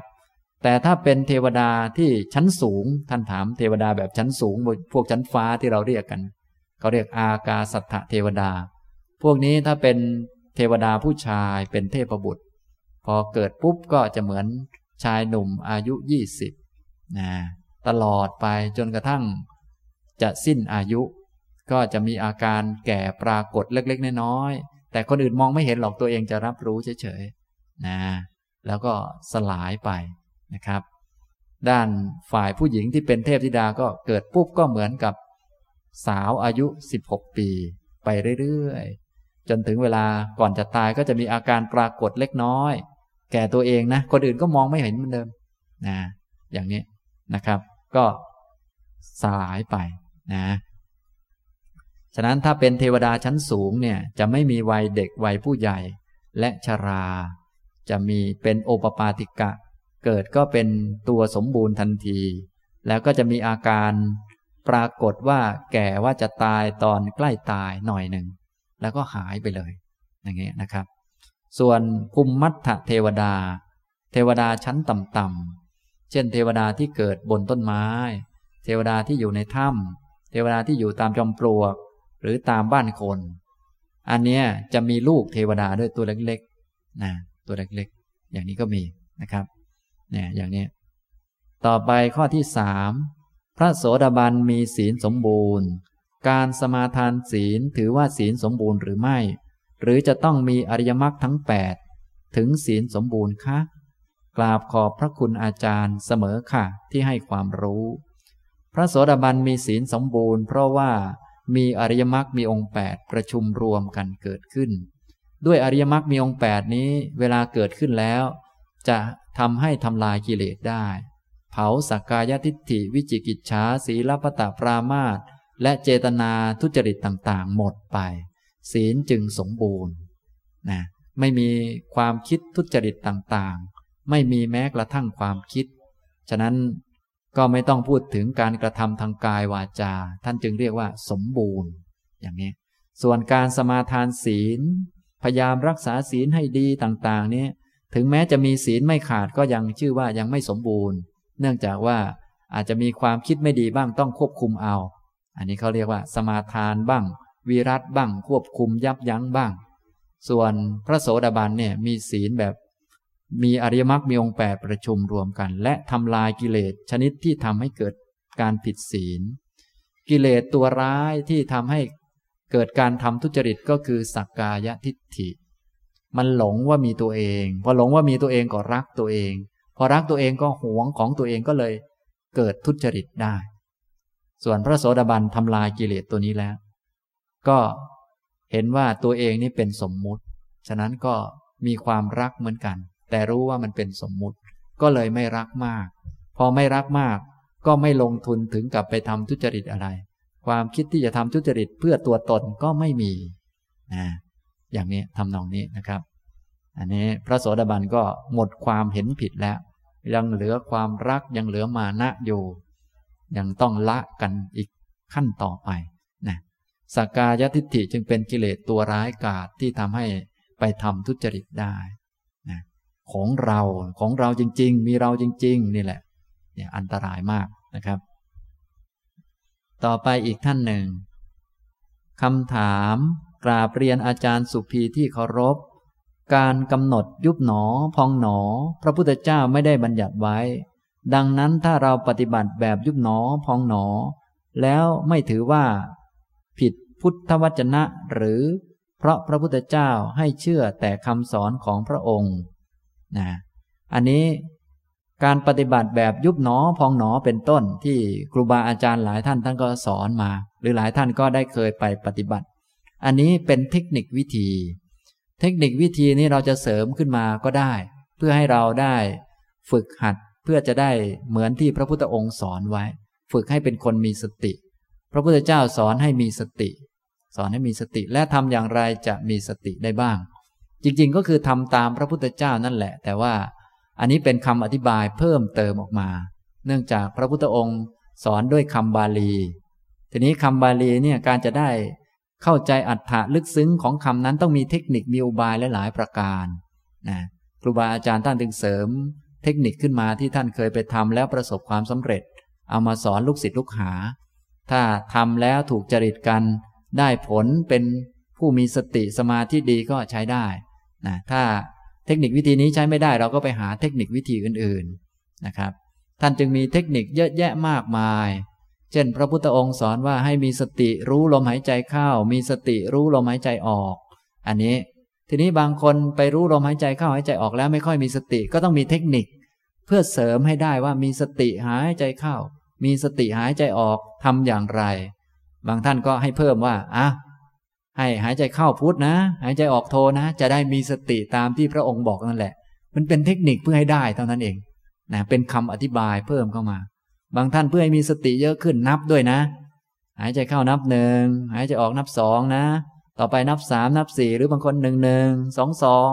สามสามสี่สี่อะไรก็เยอะแยะเพิ่มเติมขึ้นมา เพื่อให้มีสติ หายใจเข้า ให้มีสติ หายใจออกให้ได้นั่นเอง อย่างนี้ คล้ายๆ เป็นเทคนิคเป็นอุบายวิธีต่างๆ อย่างนี้นะครับ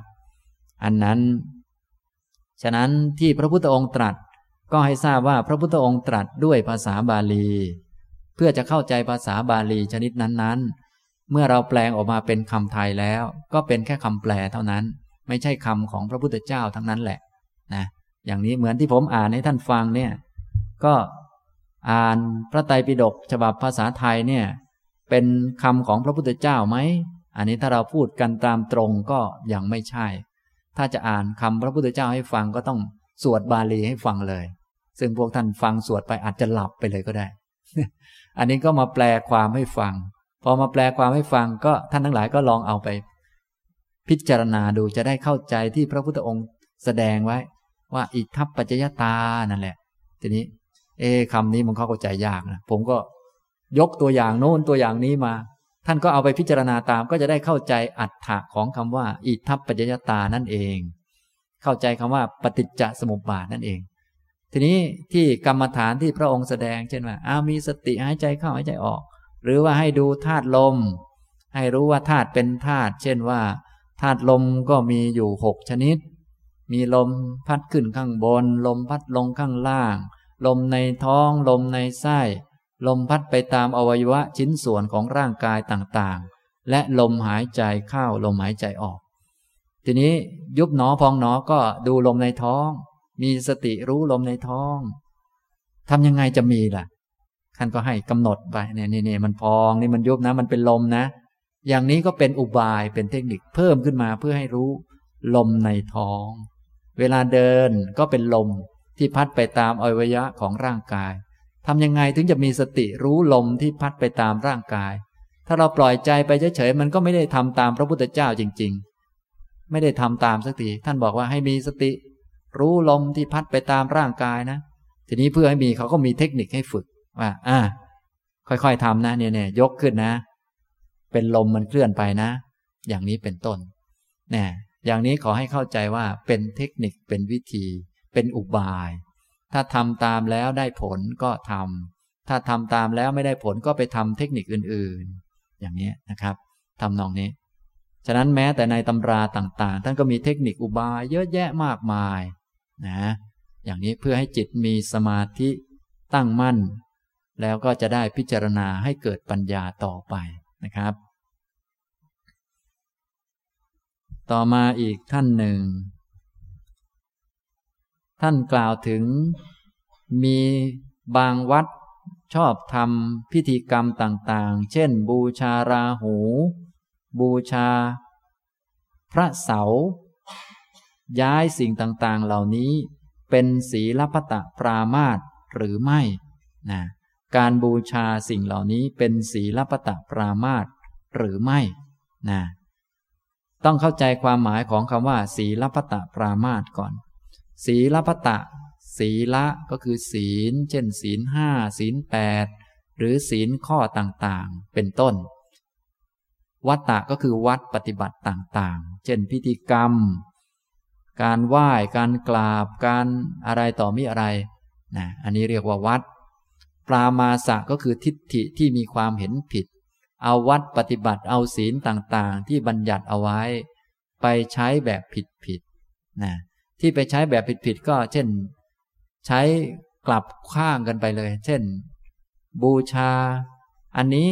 จะทำให้เกิดความสุข อันนี้ผิดไปเลย เพราะว่าบูชาก็ได้บูชานั่นแหละ ถ้าบูชาคนที่ควรบูชามันก็ดีไปแล้ว อันนั้นนะแต่ว่าบูชาอันนั้นเป็นเหตุให้เกิดความสุขอะไม่ใช่ เพราะเหตุให้เกิดความสุขคือทำความดีทำกรรมที่ดีนะต้องบูว่าอ่าบูชานั้นมันดีไหม อย่างนี้เป็นต้น ฉะนั้นลักษณะของศีลพัตตปรามาตก็คือเป็นทิฏฐิชนิดหนึ่ง ที่ไปยึดถือศีลและวัดแบบผิดผิด โดยคิดว่าทำแบบนี้แล้วจะดีจะมีความสุขทำให้ตนหลุดพ้น เอารักษาศีลนะจะหลุดพ้น อย่างนี้ก็ผิดทำไมผิดล่ะ รักษาศีลน่าจะดี รักษาศีลดีมันถูกแล้ว แต่จะหลุดพ้นได้ต้องปฏิบัติอริยมรรคมีองค์แปดถ้าไปยึดว่ารักษาศีลแล้วจะบริสุทธิ์ อันนี้ถือผิดนะถือว่าอ่าไปทำพิธีกรรมนี้แล้วจะดีขึ้น จะมีความสุขประสบความสำเร็จจะพ้นทุกข์พ้นโศกพ้นโรคพ้นภัย พ้นเคราะห์เสนียดจันไร อย่างนี้ผิดทำไมผิด เพราะมันไม่ถูกไปถือผิดอยู่ ที่ถูกคืออยากจะพ้นทุกข์พ้นโศก พ้นโรคพ้นภัย พ้นเวรเนี่ยต้องปฏิบัติอริยมรรคมีองค์แปดนะไม่อย่างนั้นเวรจะไม่หมด เวรนี่ก็คือความคิดไม่ดีเจตนาไม่ดีในใจ เราลองทำดูสิไปไหว้ราหูจะหมดเวรไหมไม่หมดนะคิดไม่ดีเหมือนเดิมนะทำไงคิดไม่ดีมันจะหมด มันมีแต่ปฏิบัติอริยมรรคมีองค์แปดเท่านั้น ฉะนั้นการไปถือผิดผิดนะถือศีลและวัดเอามาใช้ผิดผิดพลาดพลาดเพื่อตัวตนให้เราได้นั่นได้นี่ อย่างนี้ก็เพี้ยนไปเยอะนะครับทำนองนี้นะ ฉะนั้นที่ท่านถามถึงบูชาราหูบูชาพระเสาอะไรต่างๆ เนี่ย เป็นศีลปตะปรามาตไหมอ่าถ้าบูชาในแง่ให้เรามีความสุขให้เราได้นั่นได้นี่ ให้เราพ้นทุกข์พ้นโศกอย่างนี้เป็นศีลปตะปรามาตแต่ถ้าบูชาในแง่ กล่าวถึงคนที่ เช่น ราหูนี่เป็นใคร น่าจะเป็นเทวดาองค์หนึ่ง คนเป็นเทวดาเราก็นับถือไหว้ที่เขาเป็นเทวดามีคุณธรรม เหมือนเราไหว้อาจารย์ไหว้พ่อไหว้แม่ ไม่ใช่เพื่อเอาอะไรหรอกก็ไหว้คนสูงอายุกว่า มีคุณธรรมกว่าก็เป็นสิ่งดีงามก็ไหว้ไม่ได้เอามาทำพิธีอะไรเพื่อตัวตนอะไร อย่างนั้นไม่เป็นศีลปตะปรามาตแม้แต่ไหว้เทวดาก็ไม่ผิดอย่างนั้นนะก็เทวดามีคุณธรรมเราก็ก็ไหว้กันเอาเป็นเพื่อนกันนะ เป็นเพื่อนเกิดแก่เจ็บตาย อย่างเนี้ย แต่ถ้าไหว้เทวดาโดยคิดว่า เออ เทวดาจะนำโชคลาภมาให้ เทวดาจะช่วยเรา ไหว้แล้วจะมีความสุขจะอายุยืนจะประสบความสำเร็จในชีวิต อย่างนี้เป็นต้น อันนี้เป็นศีลปตะปรามาสนะเพราะมันผิดนั่นเองไปถือผิดนะถือผิดผิดพลาดพลาดนะครับ อันนี้ การถือศีลและวัด โดยผิดพลาดเอาทำเพื่อตัวเพื่อตนอย่างนั้นอย่างนี้ เรียกว่า ศีลปตะปรามาสนะครับ เอาละผมบรรยายและตอบปัญหาก็คงพอสมควรแก่เวลานะครับ ต่อไปเราจะฝึกปฏิบัติกันเล็กน้อย เนื่องจากว่าการที่จะมีปัญญา รู้จักมอง สิ่งต่างๆ เป็นไปตามเงื่อนไข เป็นไปตามกระแสเหตุปัจจัย ได้ยอมรับกฎไตรลักษณ์รู้ธรรมเห็นธรรมนะสิ่งเหล่านี้ก็ต้องอาศัยจิตที่มีความพร้อมเป็นสมาธิ จิตจะเป็นสมาธิก็ต้องมีสติต่อเนื่องกัน จะมีสติก็ต้องผูกจิตไว้กับกายบ่อยๆ ให้มั่นคง แล้วก็ค่อยๆ ฝึกไปนะเราก็จะฝึกเบื้องต้นกันสักนิดหนึ่งนะครับ ให้ทุกท่านลุกขึ้นยืนนะครับ ยืนก็รู้ว่าเรายืนนะ ตามที่พระพุทธองค์สอนไว้ก็คือ เมื่อยืนให้รู้ว่าเรายืนนะทีนี้เพื่อจะทำตามที่พระองค์สอนอย่างนี้ให้ได้ ก็ต้องมีเทคนิคอีกนั่นแหละ เนี่ยไอ้เจ้าเทคนิคเนี่ยจะบอกว่าถูกหรือผิดก็ไม่เชิงนะถ้าทำแล้วได้ตามที่พระองค์สอนไว้ก็ใช้ได้ ฝึกแล้วมีสติดีสามารถมีความรู้ ว่ากายเดินกายยืนกายนั่งกายนอนหรือทำอะไรอะไรก็มีความรู้ตัวอยู่เสมอ เทคนิคนั้นก็ใช้ได้ทำให้เราปฏิบัติตามคำสอนได้ถ้านำไปฝึกแล้วมันไม่ได้ก็ต้องหาเทคนิคอื่นๆนะผมก็จะบอกเทคนิคบ้างนะ ยืนก็ให้รับรู้ว่า ยืน ตัวที่ยืนคือกาย จิตเป็นผู้รับรู้นะตอนนี้เมื่อตั้งใจแล้ว สติก็จะผูกจิตไว้กับกายนะให้ทุกท่านโยกกายไปโยกกายมา โยกไปโยกมานะตัวที่โยกไปโยกมาก็คือกายท่านโยกไปซ้ายโยกไปขวาเบาๆก็ได้ ตัวโยกไปโยกมาคือกาย ตัวรู้ก็คือจิต ตัวที่ผูกจิตไว้ก็คือสตินะอย่างนี้ถ้า มีความรู้ไปที่กายไว้เสมอๆนี่ก็เรียกว่าคนมีสตินะครับอ้าวให้ทุกท่าน ยืนตัวตรง ยืนตัวตรงนะต่อไปจะบอกวิธี สังเกตนะตอนแรก ๆ จิตของพวกเราเนี่ย มันจะรู้อารมณ์ที่ชัดเจนนะฉะนั้นถ้ากายชัดเจน จิตก็จะมาอยู่กับกายได้ง่าย อนนี้ให้ทุกท่านสังเกตไปที่ฝ่าเท้า น้ำหนักที่ลงที่ฝ่าเท้าเนี่ยจะชัดดี ชัดเจน อารมณ์ที่เด่น อารมณ์ที่ชัดเนี่ยจะผูกจิตไว้ได้ดี ต่อไปให้ท่านเอียงตัวไปด้านซ้าย เอียงตัวไปด้านซ้าย สังเกตไปที่น้ำหนักที่ฝ่าเท้าซ้าย มันจะหนักกว่าปกติหน่อยจะตึงๆที่น่อง อย่างนี้ จิตก็จะมาอยู่ที่นี่ ต่อไปเอียงตัวไปด้านขวา น้ำหนักก็จะมาด้านขวามากกว่า จะตึงๆที่น่องอ่ารับรู้ ต่อไปเอียงตัวไปด้านซ้าย น้ำหนักก็จะมาด้านซ้าย เอียงตัวไปด้านขวา ต่อไปยืนตัวตรง ก็รับรู้ กายเอียงก็รับรู้ว่าเอียง กายตรง ก็รับรู้ว่าตรง อย่างนี้เรียกว่ากายยืน